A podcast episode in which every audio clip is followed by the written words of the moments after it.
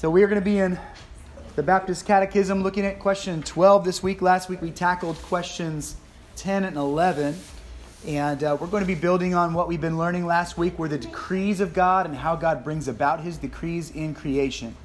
And so it uh, makes a lot of sense then that we would turn our eyes to creation and how some of those decrees are made manifest. And so, our question tonight, I will read it, and then uh, if you will read the answer with me. The question is, What is the work of creation? And let me get the slide up for you so you know what we're doing.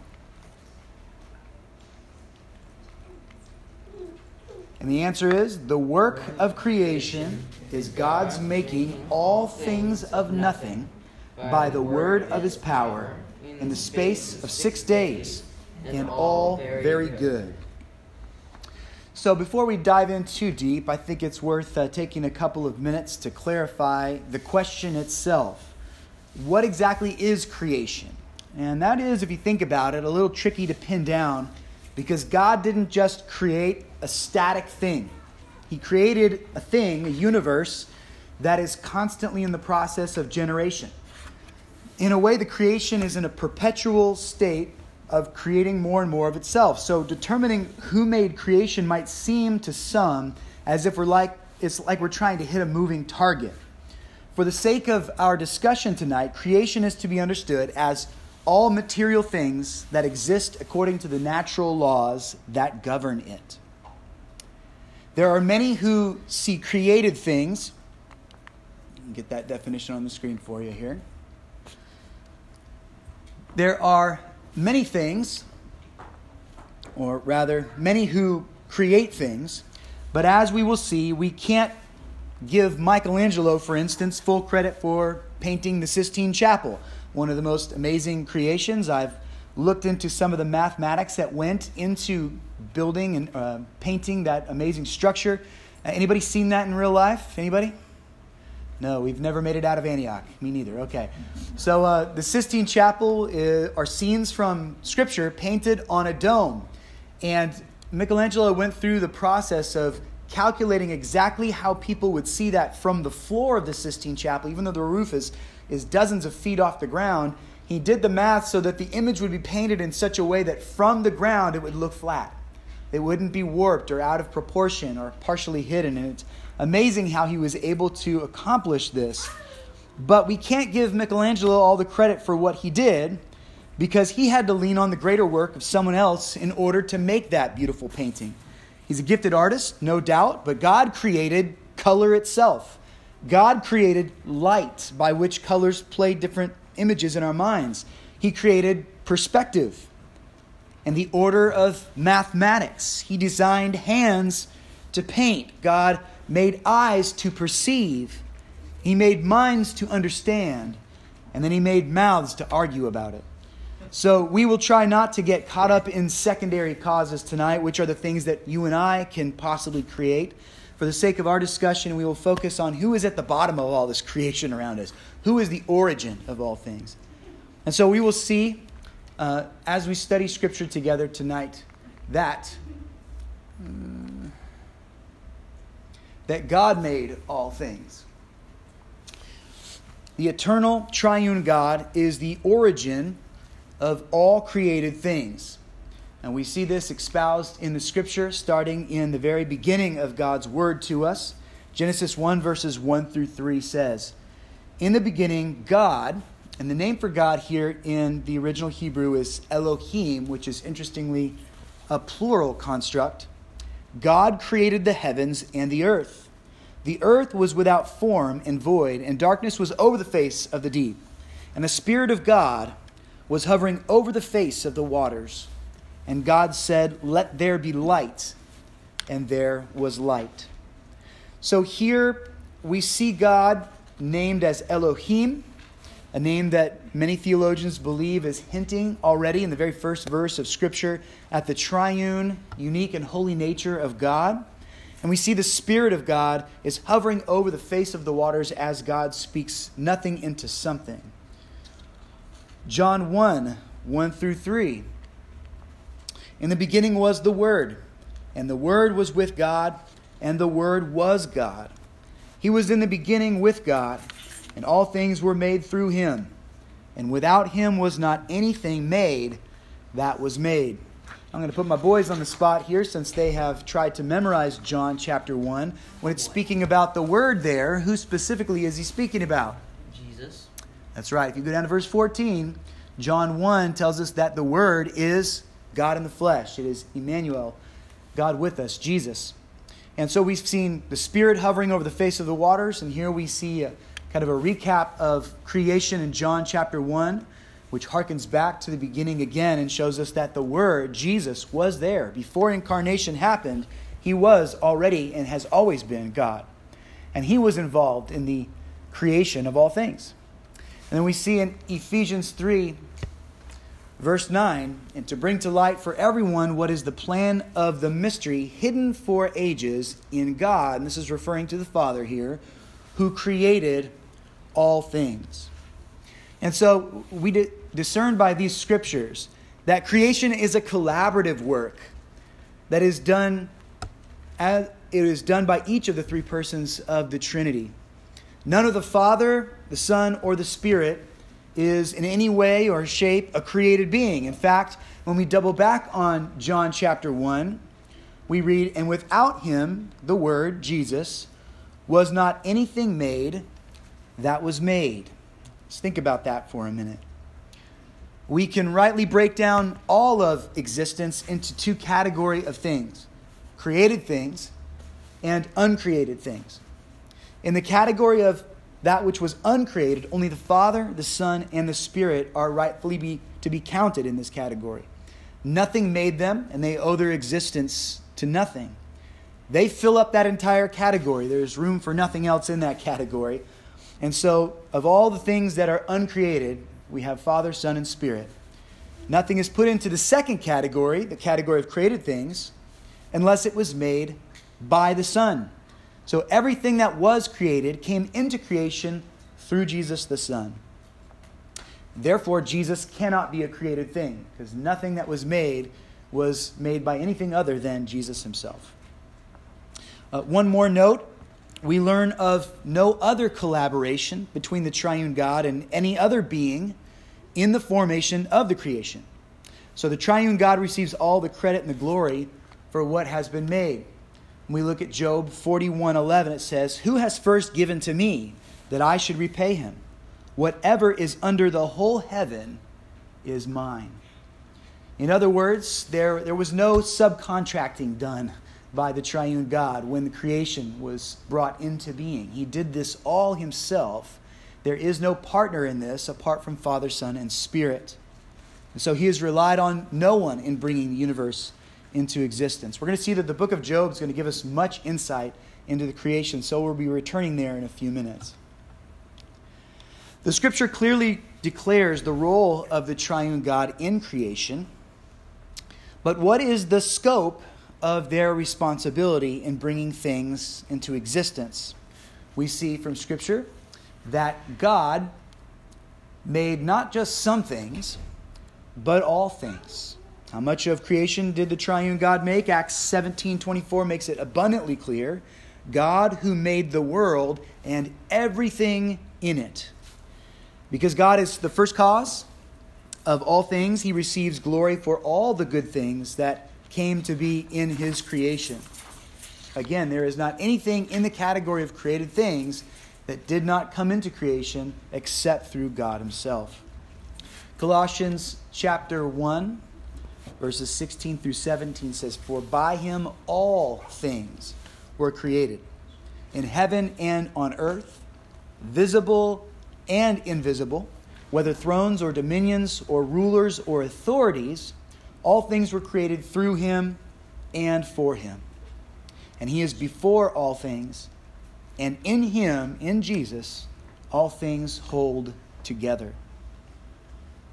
You know, one of the great advantages of developing and teaching through a systematic structure of doctrine is that we begin to see how important aspects of our theology are interlinked and dependent one upon the other.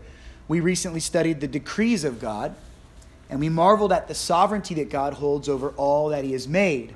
What He wills to come to pass will surely come to pass. And here we see a parallel to that, and that nothing is made that does not in some way fit into God's perfect will and plan. So these two aspects are very naturally tied together that God orders his will by decree, and that he is, in fact, the one that brought all things into existence. So this is, this is indicative of the fact that the totality of creation belongs to God, that he made it and he sustains it. If, it, if God is sovereign, his hand has to be in all of it, doesn't it? Now, this means that even things that have turned sour, even the fall of man, and even the sin that man produces exists uh, by the allowance of a good and a holy God. And the reason that can be is because this God of justice is not finished bringing justice about. Though we do see the evidence of sinfulness in the creation, there exists uh, error, and we ourselves are guilty of much of it. God has assured us that justice will be done and that all things in His right time will be brought back into perfect order. That which is sinful and rebellious against Him, that does not have atonement in Christ, will be surely put to judgment and condemnation, and order will be restored to the creation, so that not only is it as good as it was before the fall of man, we have reason to believe that will be even better what God created to begin with. So God is the first cause of all things. So all things owe their existence to him. And this should teach us to carry a sense of humility, especially in regards to thinking about things that we create. We often think of ourselves as being made in the image of God, reflecting some of the nature and the characteristics of the God who created us. And that is surely true.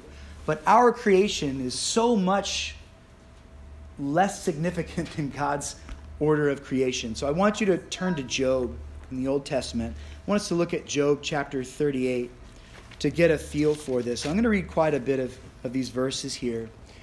This is, of course, uh, the grand finale of a divine and cosmic drama that plays out between God and Satan and one of God's faithful followers, a man named Job. We are probably all here familiar with the book of Job, in which a man who was very righteous, uh, loved the Lord God, and followed his command, was careful with the way that he acted, and cared about his family and tried to shepherd them well towards the living God, is living his life, is abundantly blessed, in part because of the fact that he paid attention to God's word and he cared for the things of God.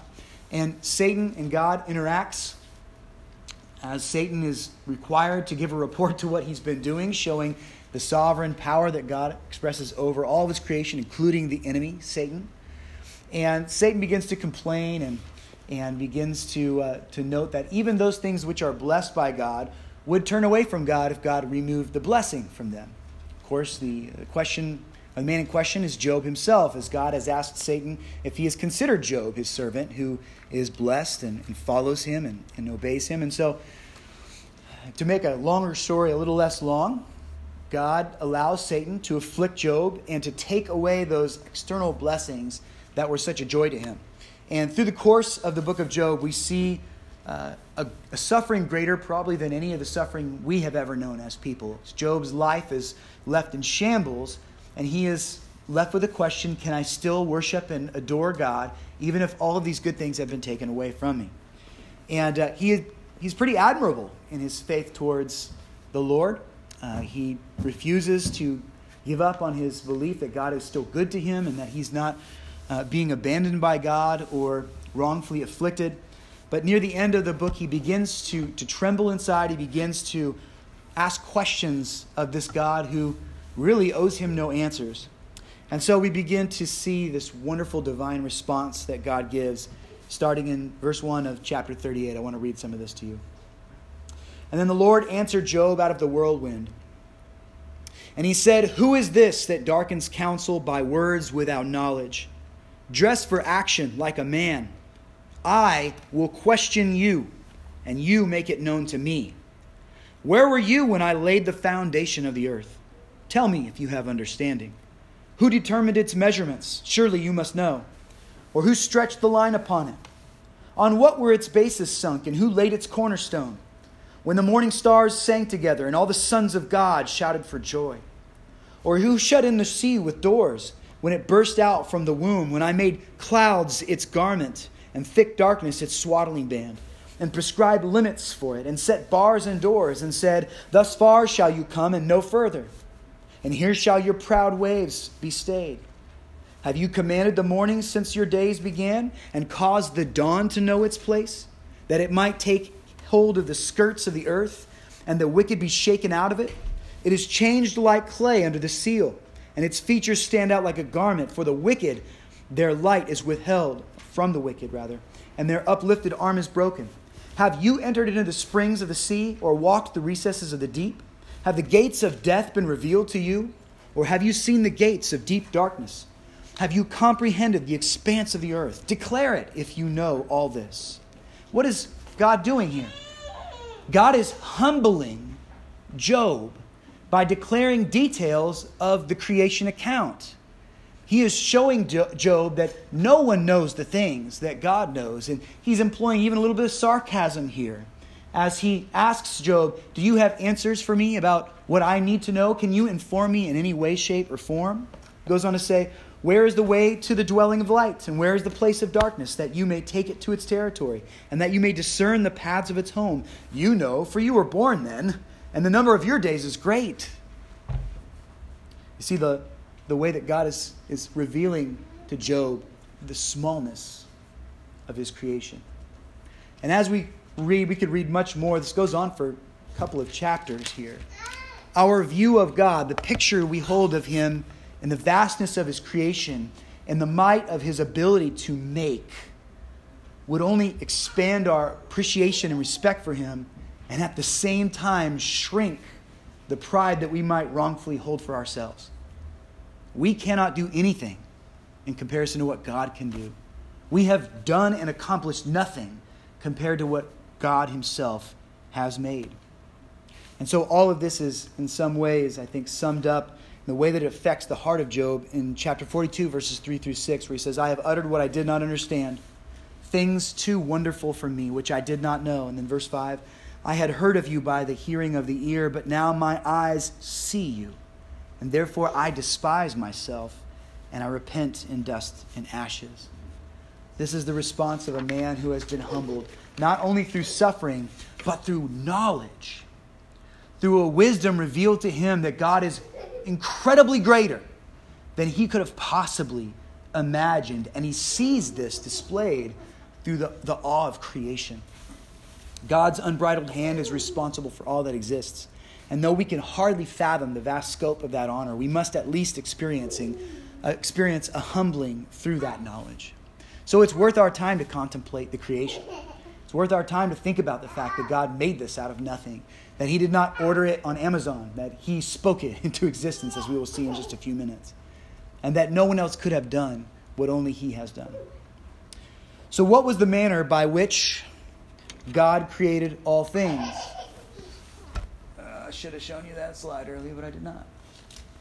What is the manner by which God created all things? God made all things out of nothing. We see in Genesis 1 1 through 3 again, in the beginning, God created the heavens and the earth. Is there anything outside of the heavens and the earth? Well, yes. The Father, the Son, and the Spirit are outside the heavens and the earth, right? They exist independent of those two dwelling places. But we get a clear picture here that there was nothing in the material world before God spoke it into existence. The earth was without form and was void, and darkness was over the face of the deep, and the Spirit of God was hovering over the face of the waters. And God said, Let there be light. And there was light. And God saw that the light was good. So I hope we can identify here the uniqueness of God's method of creation. Unlike the way that we create, gathering resources, making a plan, observing the laws of nature that we have to abide by in our creation. God doesn't feel compelled to be bound by any of this. He wants something, He says it, and it is.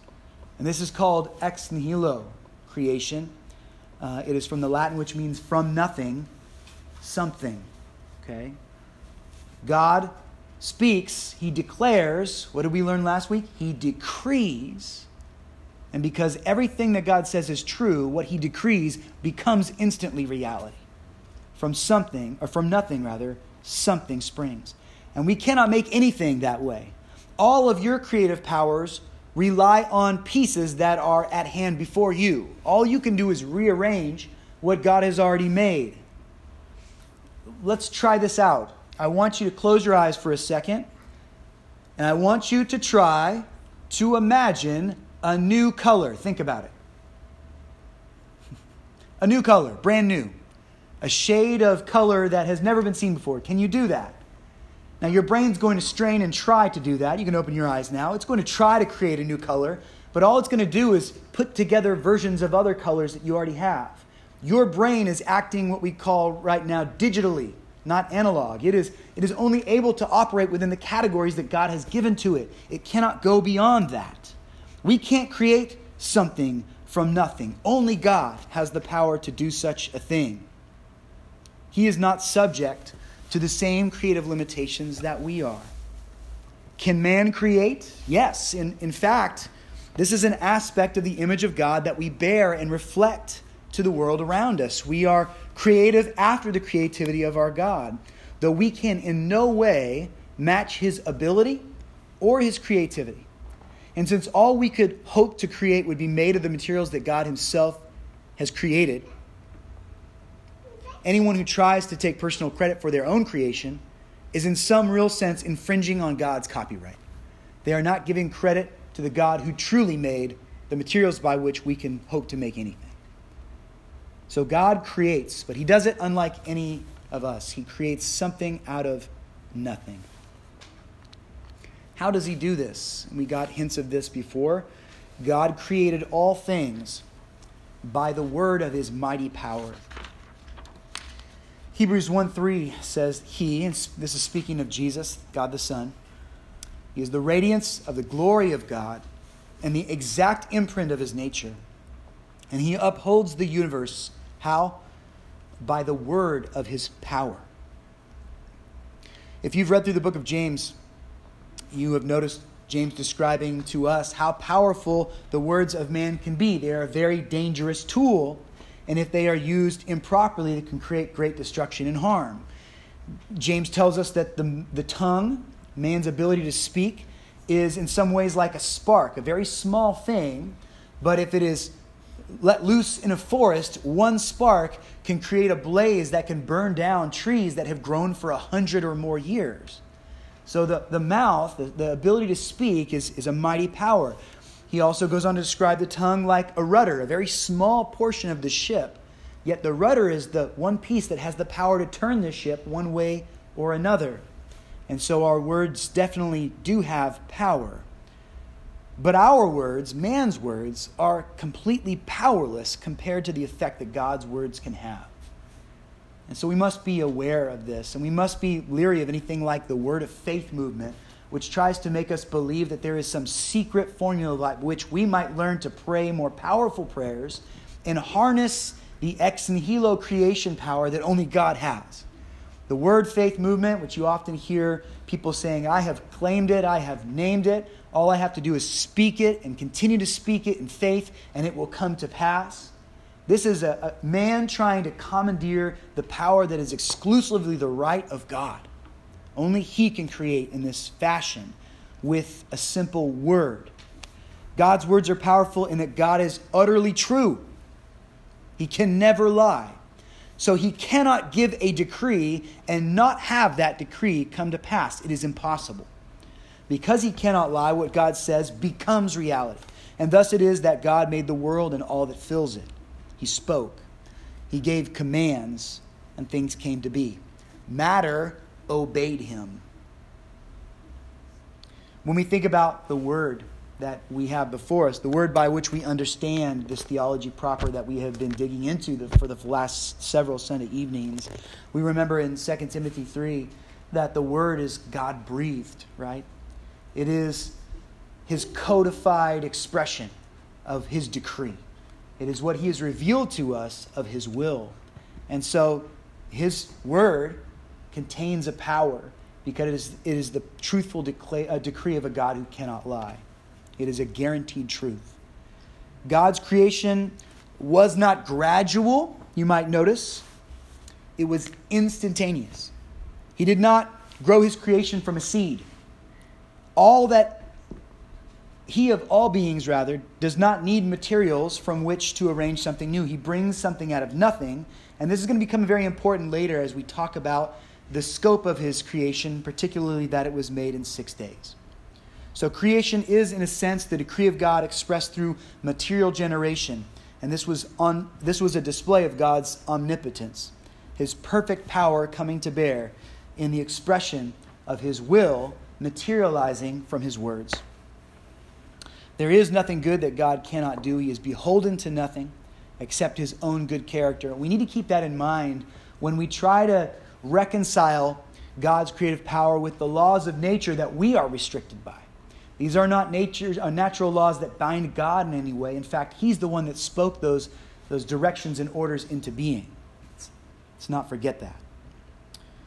We can see the how God created now. He spoke things into existence. But now we're going to consider how long it took him to accomplish these things. God created everything over a defined six day period of time. And we see this displayed in Genesis 1, verse 31. And God saw everything that he had made, and behold, it was very good. And there was evening, and there was morning, the sixth day. Now, if you were to follow this creation account from beginning to end in Genesis chapter 1, you would see that this is not unusual. When God is describing his six days of creation, he gives us specific markers that would indicate a literal day, doesn't he? A morning and an evening. These are not the characteristics of an age or an epoch, these are the characteristics of a literal 24 hour period. Genesis 131. We see this repeated again in Exodus 20:11. For in 6 days the Lord made heaven and earth, the sea and all that is in them, and he rested on the seventh day. Therefore the Lord blessed the Sabbath day and he made it holy.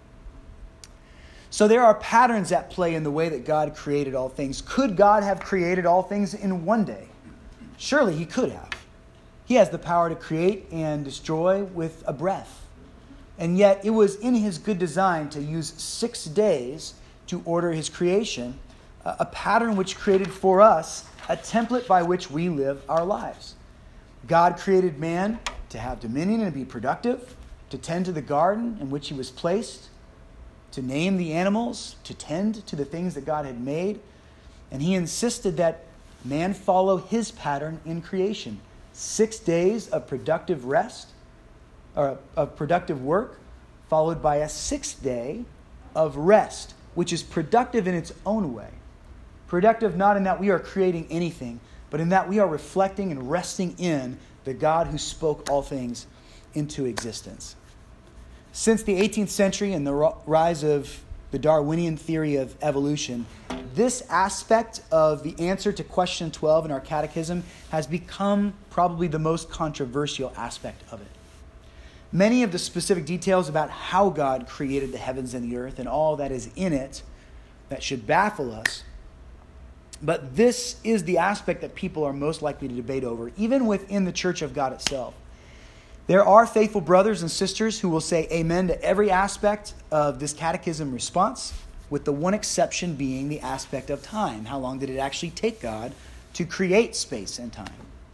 Now, the position that you're going to hear consistently preached at First Family Church, and the position of the Baptist Catechism, the position of the Baptist Faith and Message 2000, the London 1689 Confession, the position of the overwhelming majority of God's people from the time that Genesis was written and even before it was codified is that the word of Genesis 1 should be taken at face value.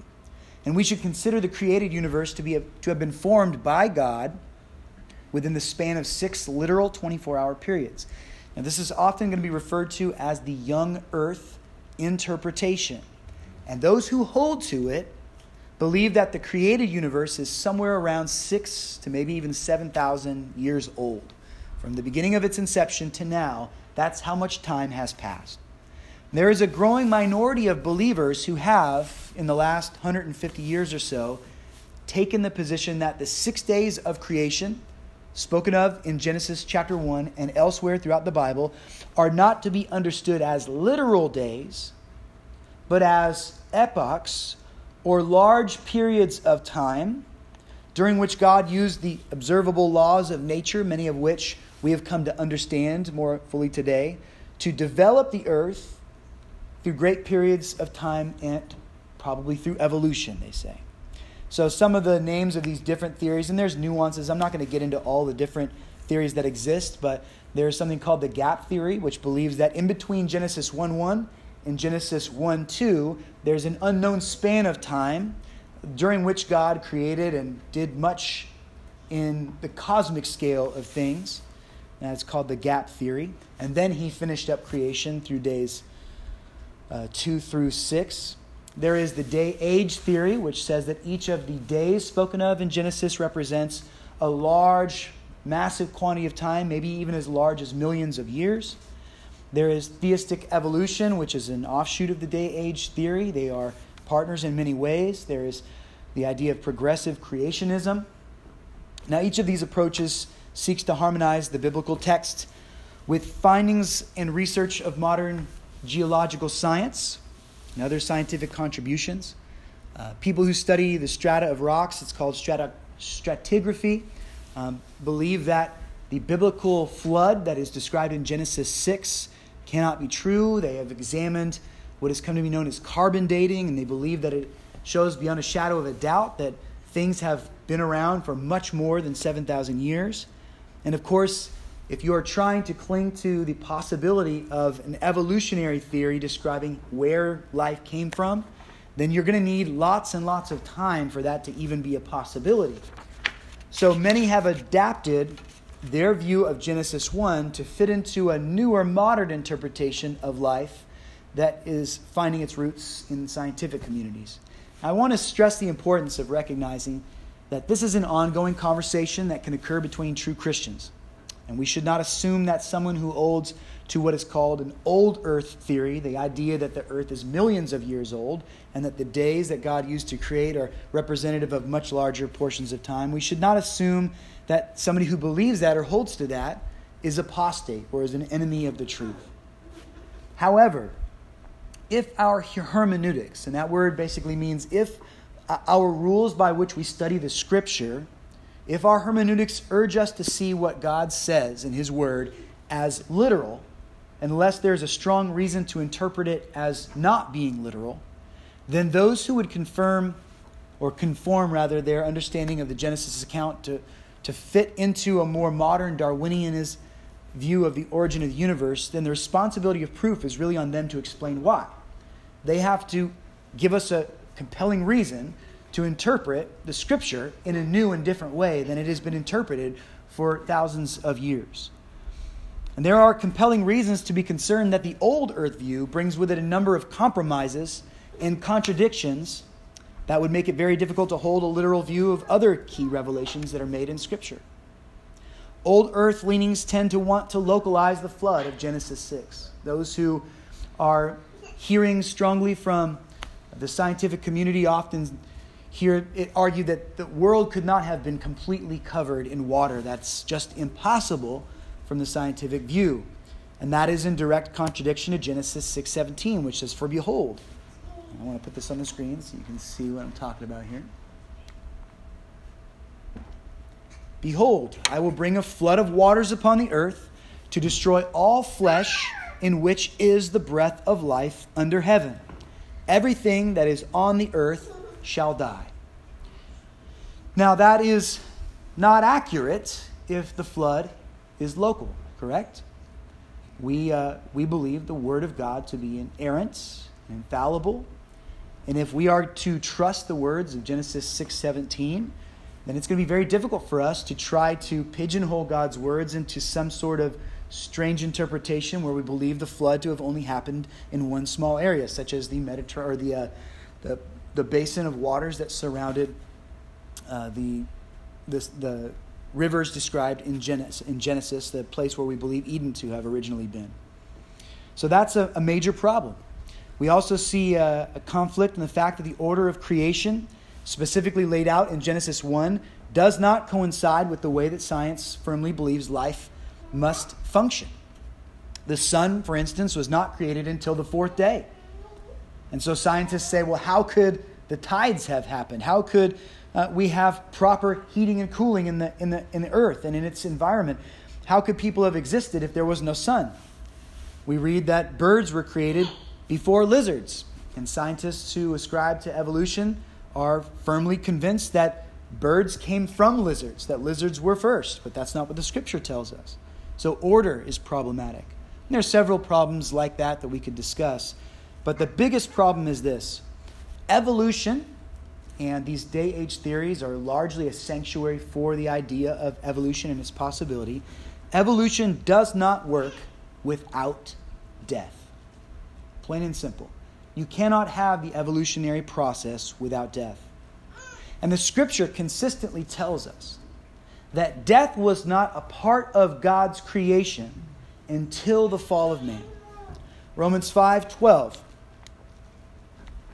says therefore just as sin came into the world through one man and death through sin and so death spread to all men because all sinned 1 Corinthians 15:12 accords well with this. It says for as by a man came death, by a man has come also the resurrection of the dead. So death consistently through scripture was not an aspect of the original creation, the ex nihilo creation that God spoke into existence.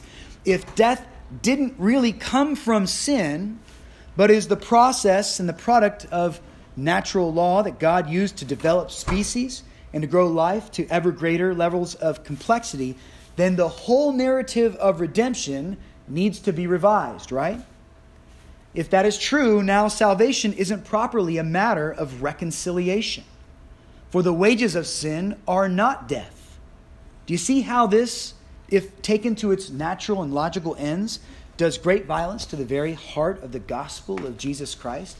This is not only a discussion that has to do with creation and the origin of things, it has to do with the whole meta narrative of Scripture.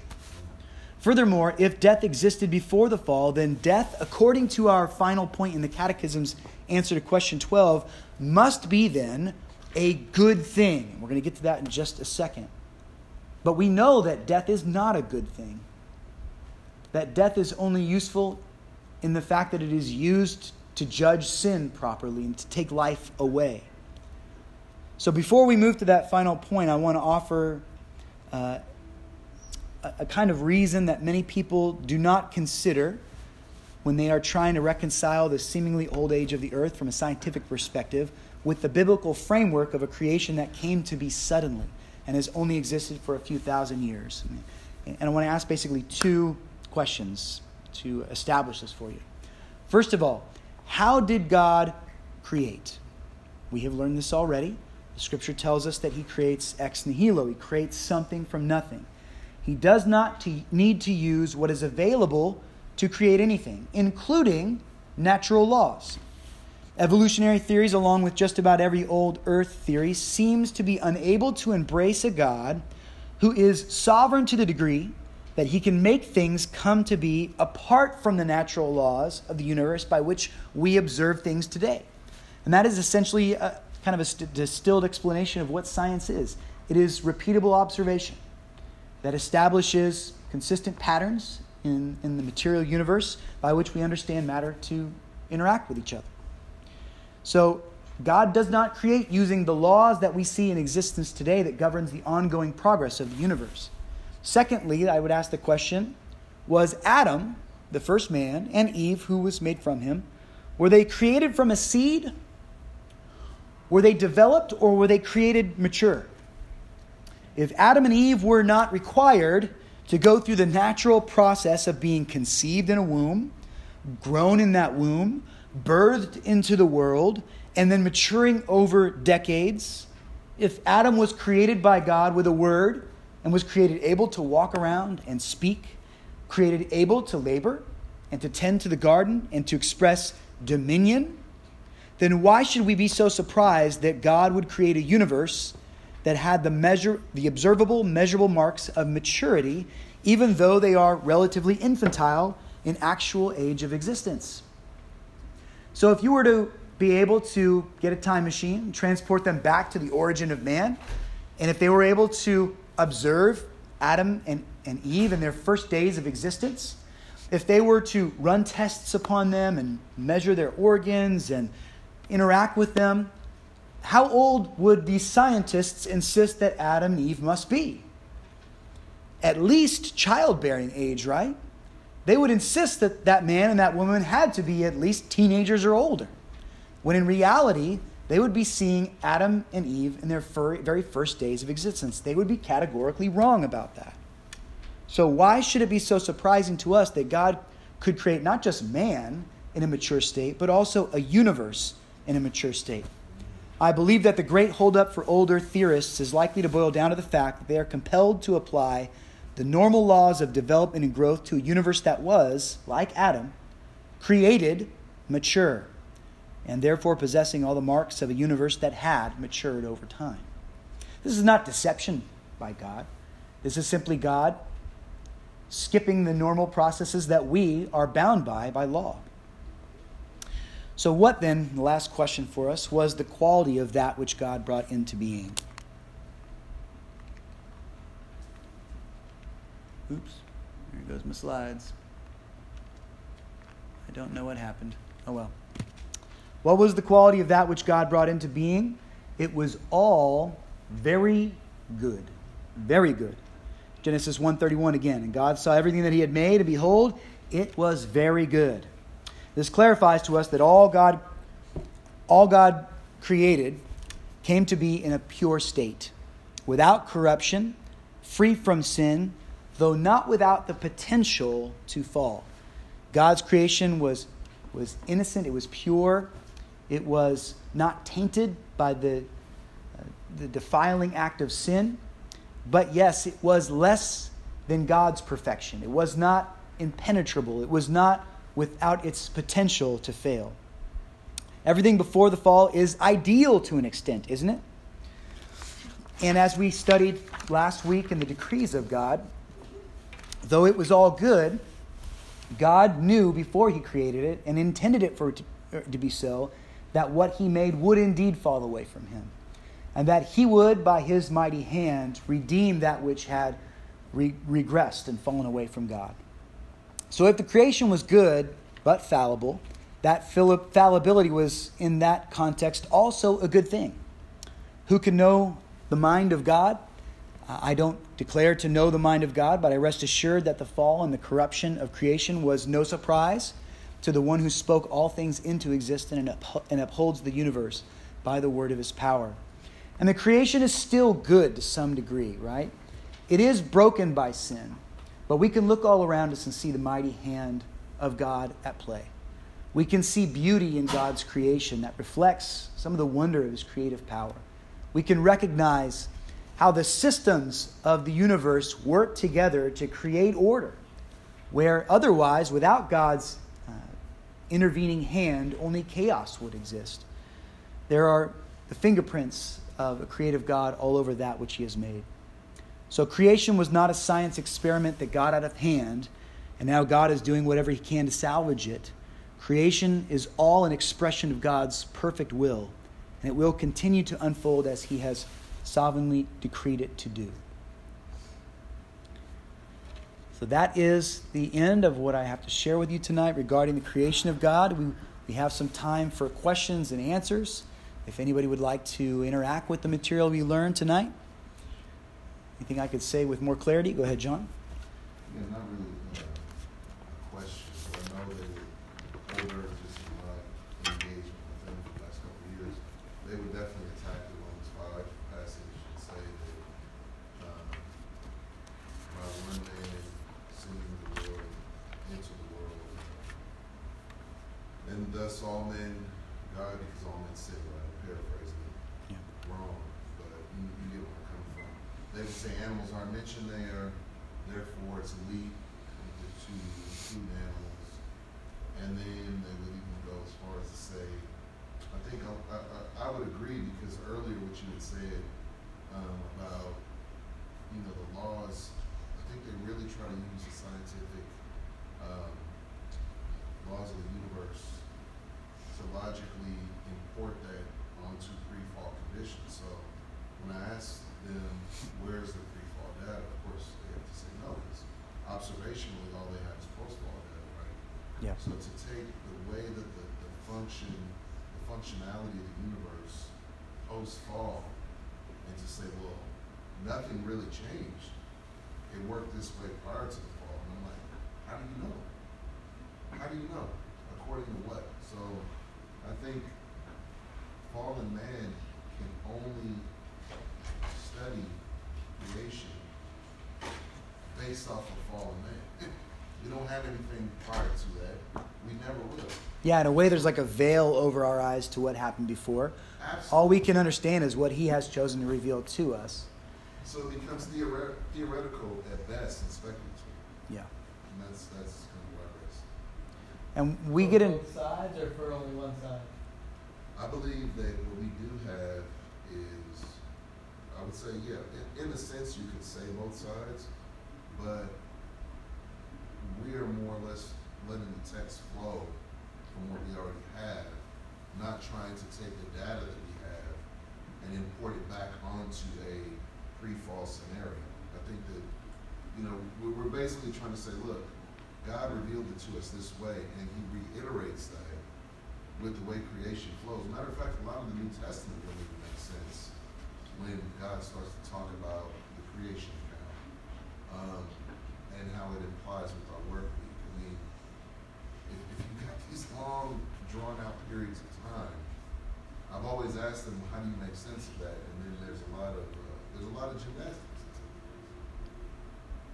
That's Yeah, it's far from natural. When you try to expand our understanding of a morning and an evening, a day, and say that's an epoch or that's a, an, an age, then you have to almost reverse the process when he begins to apply that pattern to the week and how this sets the standard for us to work six days and then rest on one day. It, it, uh, it's almost like you have to expand briefly and then bring it back down to a day area in order to make that make any sort of sense at all. So I, right. And you look at the way the saints devoted themselves to God. Right? yeah. It's the same Hebrew words for morning and evening and day, way they cry out to the Lord day and night, right? You don't see this long, well, this man doesn't even exist that long, right? Right. So it's just once one domino falls from what I that I've seen with a lot of my brothers, not just you know the brother y'all know, but I've seen one domino after another after another. It's like once one falls, then three or four more fall, you know, and then not only does the creation account and evolution come in, then well, local flood, and after local flood, well, maybe there wasn't really a flood, maybe there wasn't really, maybe these are just. Uh. Maybe these are just uh, Poetic allegories. expressions or allegories, yeah. Yeah. Mm. Yeah, well, maybe these creatures, or maybe these creations, these accounts, these narratives, aren't even real stories. Yeah. You know, it's like Tim. Uh, the guy's name out of New York? Keller. Tim Keller. Old lady got up in his church and started crossing out all these pages, and she. So they were like, well, "What are you doing?" I, I need to tear this out. It's not a real story. I don't even need it in my Bible. And she was dead serious, but that got a lot of people's attention then because of the word games that those guys play with scripture. I mean, I'm not a fan of his at all. Well, he's that biologo, biologos guy, so he's like a theistic evolutionist. Keller's. Anyways, um, if I could reframe John's first comment into a question. Okay. How you get that? So let's say that. How would you respond to someone who says, "Well, you know, I believe that, of course, there was no human death before the fall because God had entered into a covenant with Adam about a reward for humanity, for men, for mankind, and then your use of Romans five is com- is comparing federal heads, Adam and Christ, and so I take I hold to the position that because animals, since since we also deny evolution, which I agree with and which you taught about tonight um, in in this topic, how would you say uh, would you say that animal death could be allowed before the fall? Because animals didn't evolve, and obviously, I mean, there are some animals that you know need to survive on the the death of another animal, insects, for example and God was done creating after the six day creation period. So could it be that the death that is talked about in Romans 5 doesn't apply towards animals. Not even saying that there was potential animal death because we don't know how long it took before the fall happened.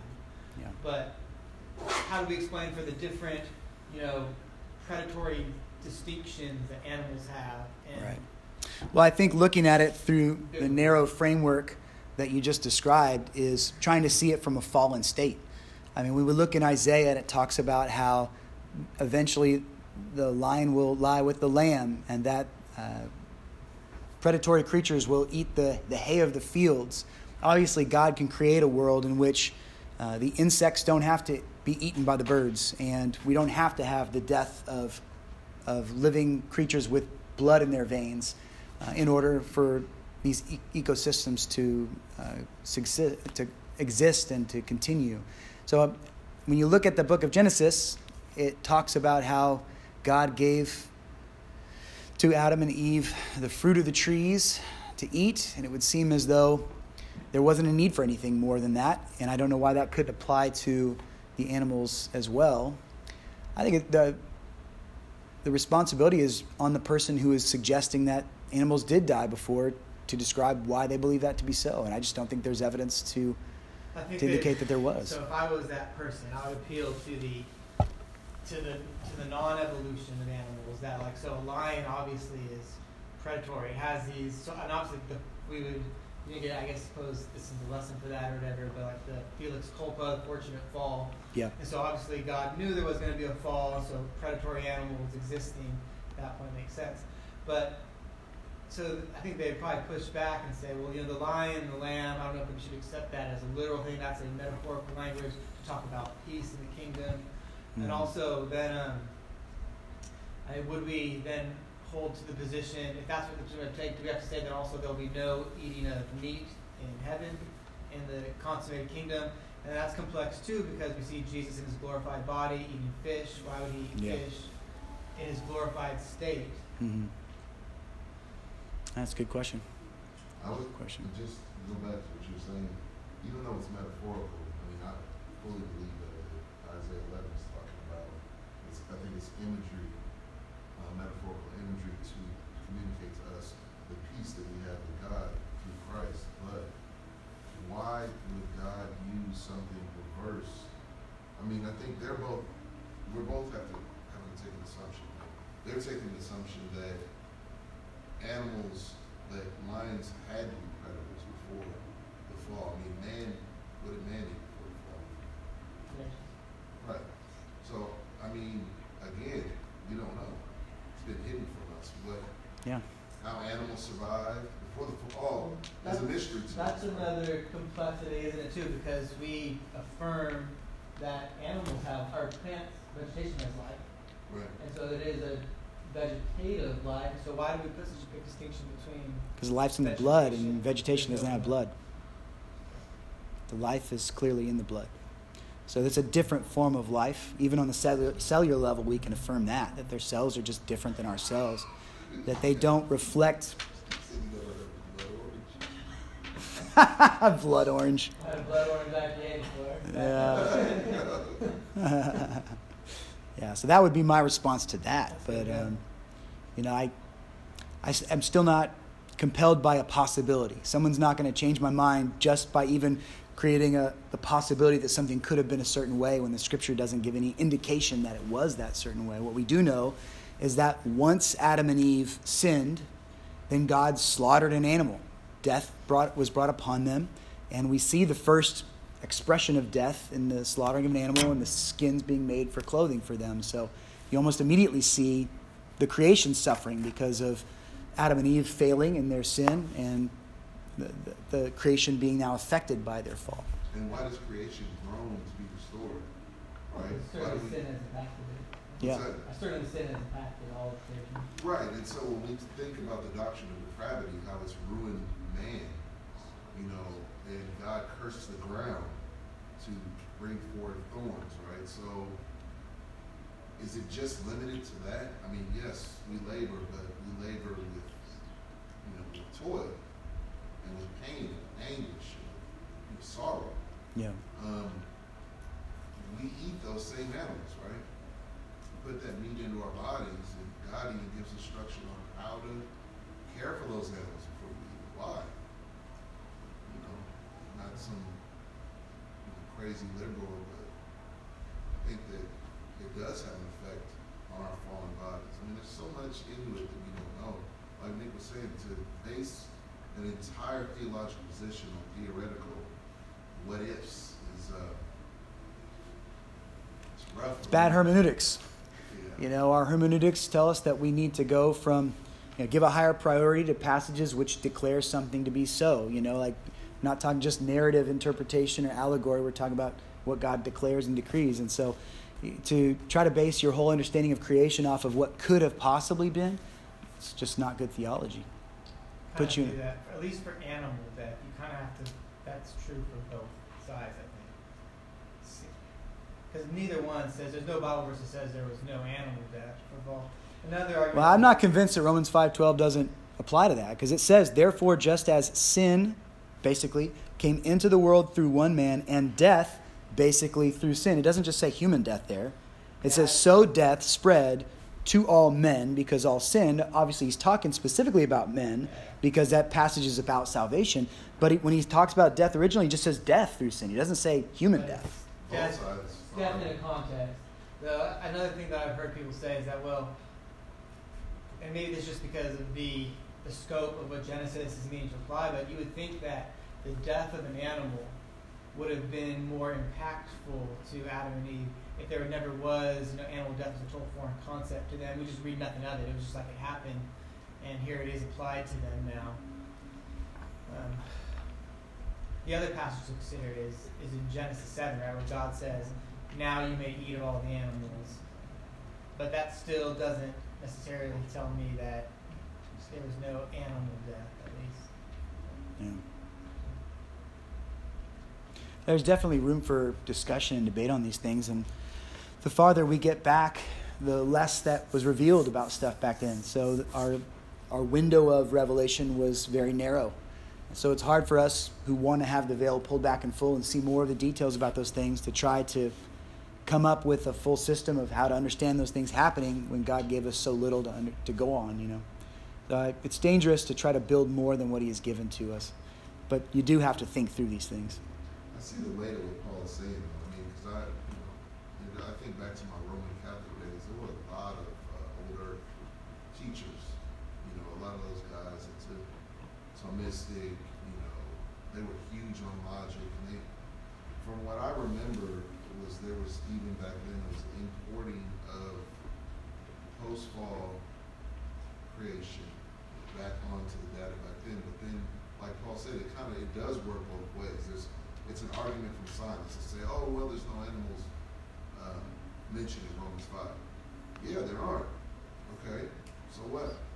One way or the other, it doesn't really make a difference. Both sides, I think, are arguing from what's not there. To say, I'm going to draw a position and say, well, they're not there, so therefore it's not talking about them. And then you just drew a position that says, well, they're not there, but death spread. How far did it spread, right? So it's, I feel the weight of what, you're saying, brother. I think that uh, our minds can only go so far a lot of these issues, right? It's like sitting up here saying, let's talk about infant salvation. you, you can say, well, let babies make it. Okay, cool. Then we start getting further and further and peeling back other layers of, you know, the gospel call and John the Baptist, normative, descriptive, and all kinds of stuff. So it's it's it's a tough discussion. It's not just cut and dry on every I have a, so I have a question then. So what if I say, I affirm a young earth creation, a literal six day, 24 hour period creation, but I also believe that animals could have died before the fall because they're not in a covenant with God, they're not made in the imago Dei. Does that impact the gospel in any way? I think it has the potential to. Depends on how you read in Romans 5, right? If the wages of sin is death, then you have to ask why did the animals die? Good question. Can an animal sin? Animal cannot sin because he's not in covenant with then- God, right? So then, does that would that be a, a bolster to the to the view? I, I would imagine that would be an angle they would take. Um, I haven't had a lot of discussions with people about this up to this point. Probably need to. Yeah, I Prep up more that, on I it. sent you that article from you guys from Bob Gonzalez. Uh, it was written on predatory. That's had me thinking about Precatory Psalms that you sent? No, no, no, no. No. It was, it was about this topic about Oh, I, okay, I remember that one. I know it's Yeah. interesting to think through. Yeah. Preparatory song, you said? No, it wasn't that one. It was the one about. That's another deep discussion. Yeah. It- But if you go to, you just talked about animals being the covenant of God, the Lord just, I just had this scanning going on of scripture, and I just, I think it's in Ezekiel thirty-nine, where God talks about, and it's repeated again in Revelation twenty, I want to say, where God talks about this sacrifice that he's, it's, it's almost like a, it's not an actual covenant, but it definitely implies that there's something there. Let me see if I can find it. Um, I think it's definitely. Is this in the future temple? No, it's, it's the, no. We are the temple, brother. Um,